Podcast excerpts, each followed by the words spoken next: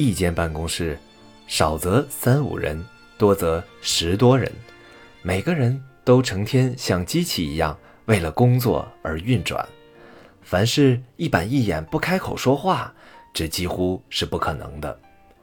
无论是某一个人有新鲜的话题率先发起，还是大家闲来无事寻找话题，办公室里的闲谈都是不可避免的。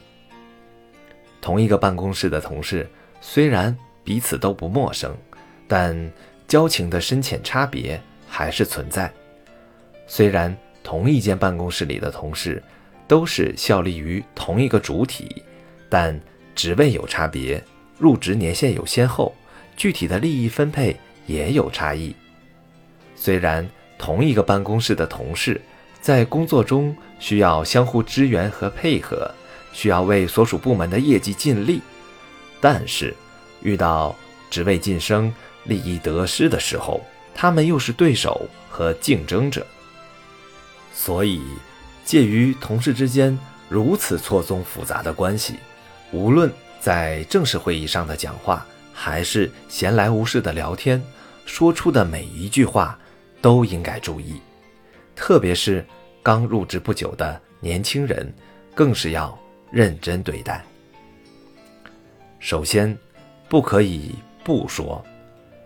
既然大家都是同事，既然是非正式的闲谈，如果大家都在兴趣盎然的说话，唯独你一个人一声不吭，别人就会认为你不合群，不会人际交往，认为你缺乏能力和自信，认为你自命清高，这样你就不自觉的。把自己置于大家的对立面。其次，不可以乱说。虽然是非正式的闲谈，但有些话题可能和工作或部门里的某一个人有关。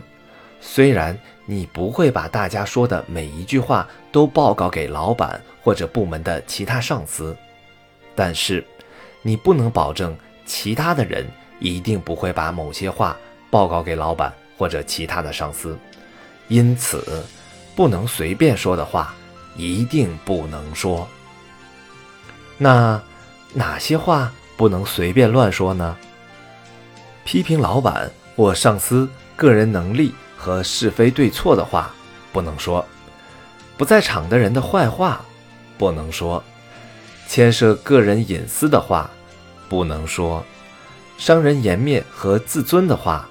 不能说贬低他人、抬高自己的话，不能说捕风捉影、自以为是的话，不能说应该拿到正式会议上说的话，这时不能说可说可不说的话，尽量不说。